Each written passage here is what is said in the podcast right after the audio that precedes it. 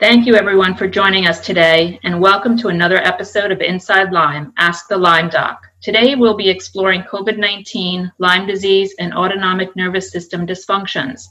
Dr. Daniel Cameron will be discussing the case of a 64 year old woman with a history of Lyme disease who was later diagnosed with the coronavirus and developed autonomic problems.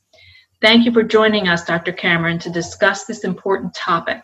Can you tell us a little bit about what autonomic nervous system disorders refers to and what are some of the symptoms? Well, I thought I'd start with what actually happened to this 60 year old woman because she had dysautonomic or autonomic function problems. Pretty common in practice to feel like you have a successful treatment, a successful outcome, and then they end up being sick again. So she ended up three months later after treatment with headaches, disabling fatigue, brain fog, and mood lability. Now, that's pretty common in patients I see, is that their immune system is so busy that pain is exaggerated, whether it's in the neck, the head, old injuries, those kind of problems. But in this case, in addition to all those symptoms that we see, there were two autonomic disorders. One of them is called small fiber neuropathy. That means that in her legs, she had a burning sensation and weakness. Now, that's often diagnosed by a biopsy. She also had this thing called dizziness, brain fog, and fatigue that they called orthostatic hypoperfusion syndrome.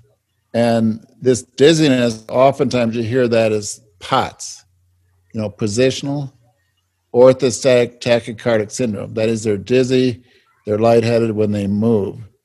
And so with these autonomic issues, they did treat with rifampin, ceftriaxone, which we call it Ceftin, and cefdinir. She ended up um, still sick with these autonomic issues, so she improved over time with s- symptom treatment and physical therapy.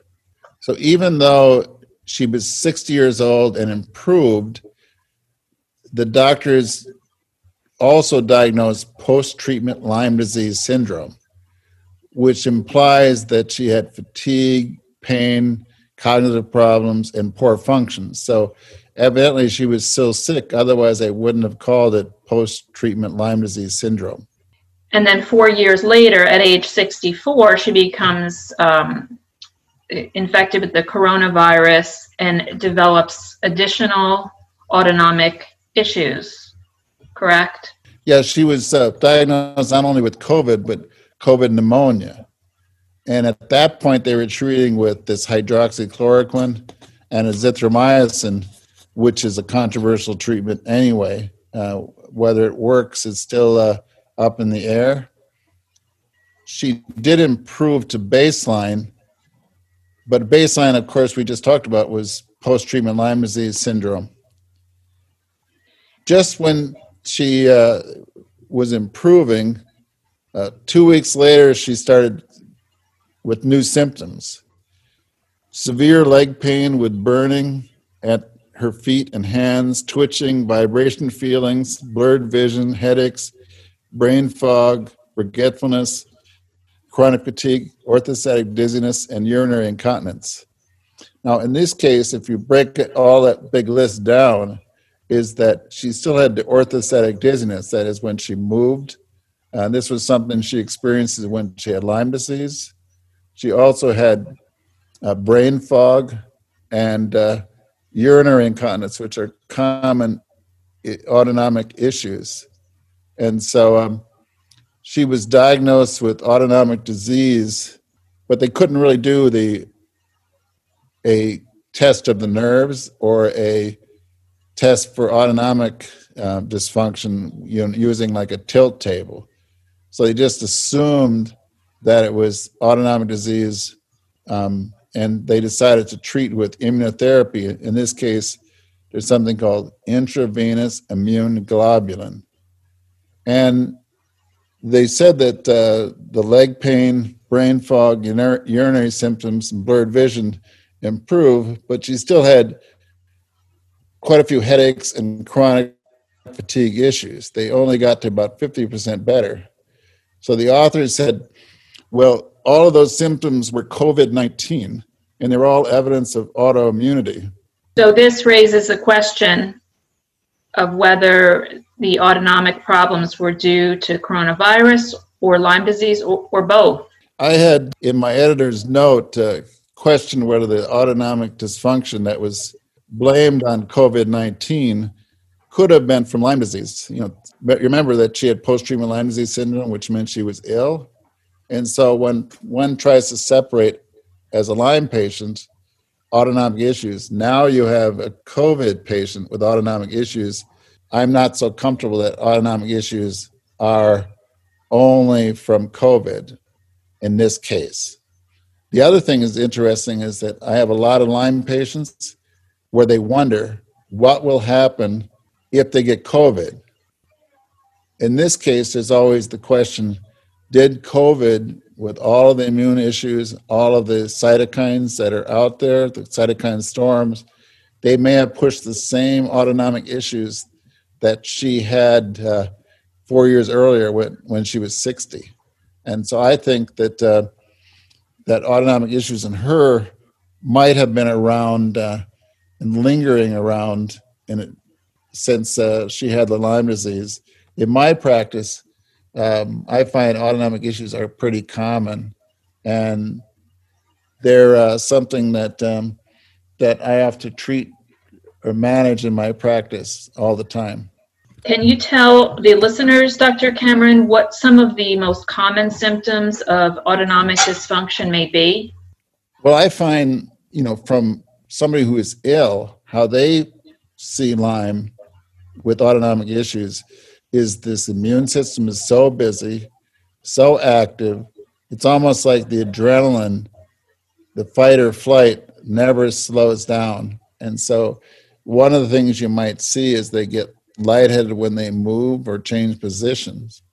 Uh, and that's why they call it POTS or orthostatic changes. But that same system appears to affect all the automatic things in the stomach and in the bladder. So it's pretty easy to see people with uh, stomach problems.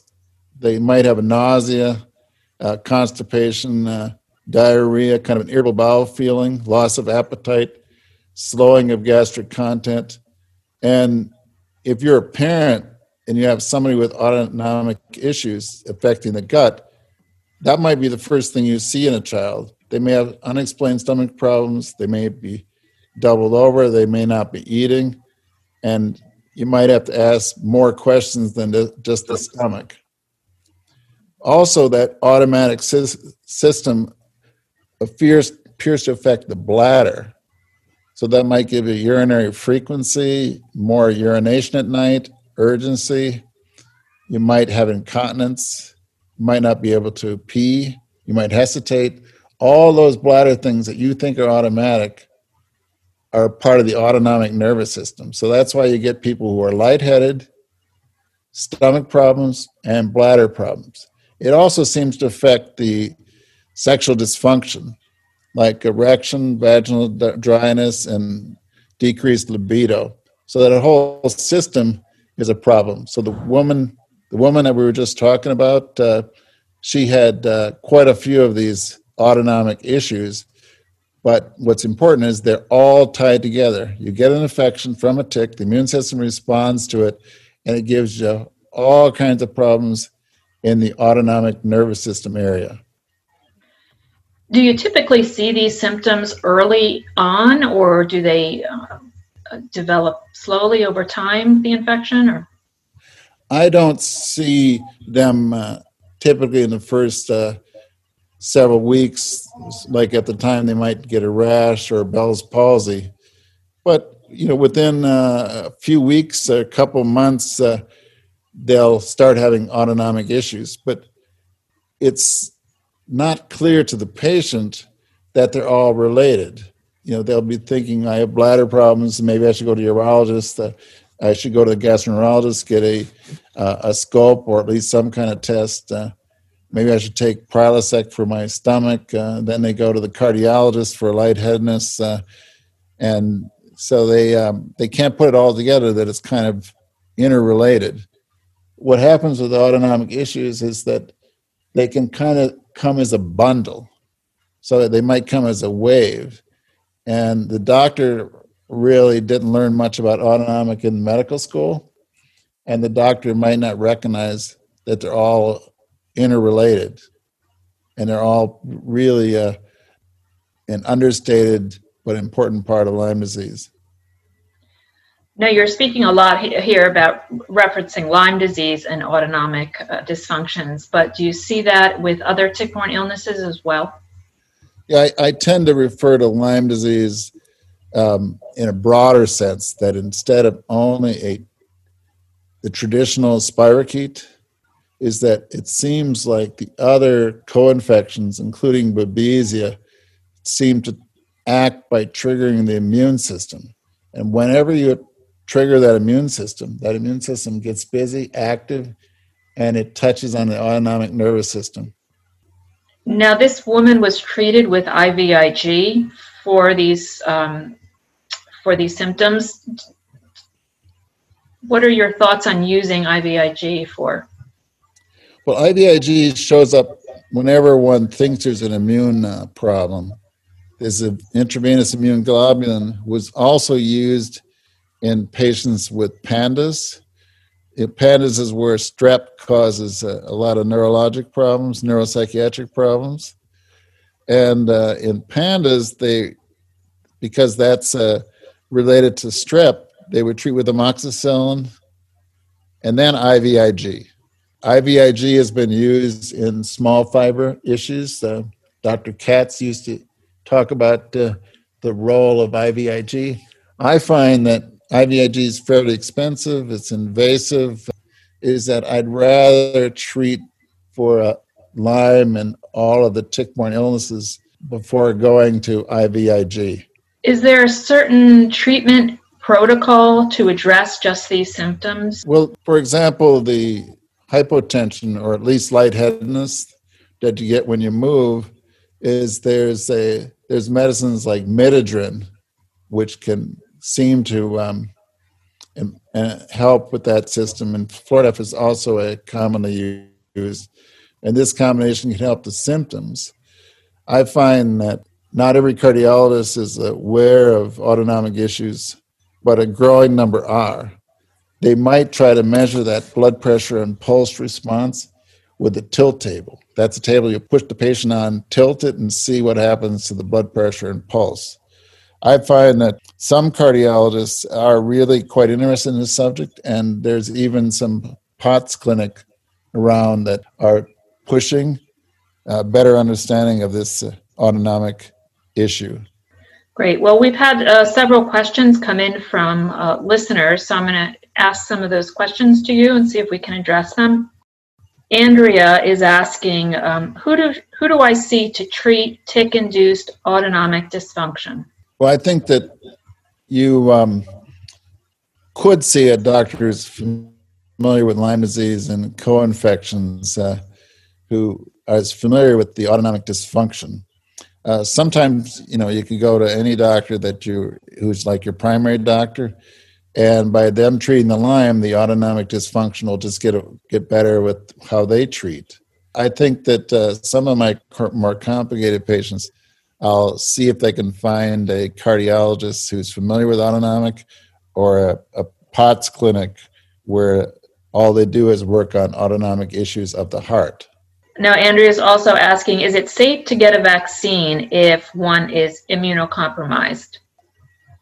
Well, I think every vaccine is different. And so, um, first of all, on immunocompromised, there's quite a few definitions of immunocompromised.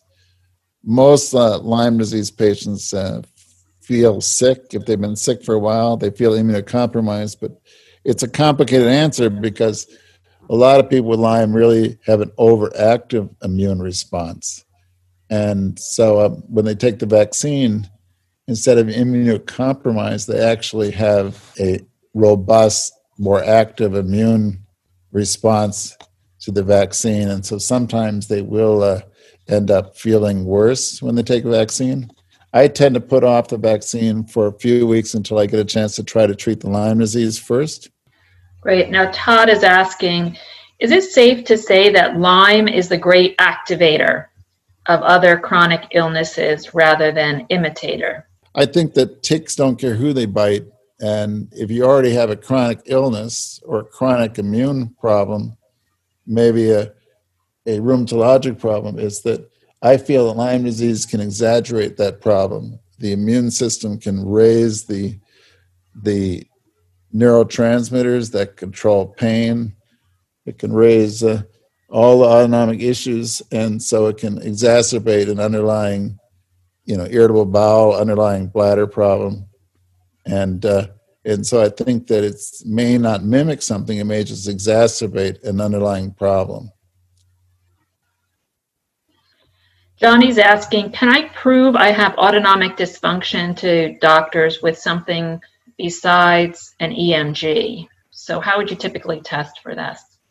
Well, I don't find that EMG is uh, helpful. It tells you something about neuropathy or motor function. Um, so it's it's probably not the best test for autonomic issues. That's why sometimes they'll do a small fiber biopsy in the leg. Uh, they'll they will also do that tilt table I talked about, looking for autonomic issues, um, which is that lightheadedness or change in blood pressure when they they're on a tilt table. But I, I don't think that um, we have very many good tests yet to measure autonomic function and also to tell you when you're better from autonomic dysfunction. Great.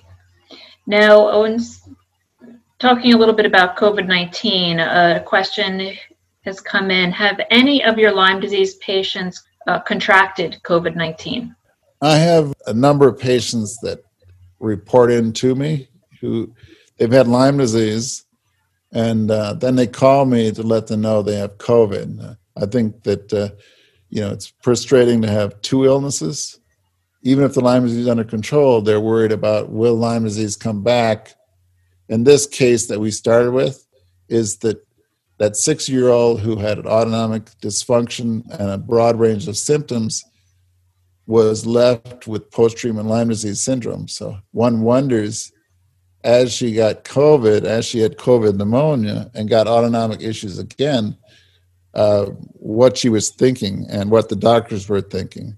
Um, but in my practice, the patients that I've been in touch with are uh, doing well, thank God. One of them was quite sick, uh, never got pneumonia, but she lost uh, a month of work, and then she had a recurrence and lost a month of work. Uh, but I haven't seen uh, the kind of problems that uh, that everyone is worried about who's had Lyme in my practice.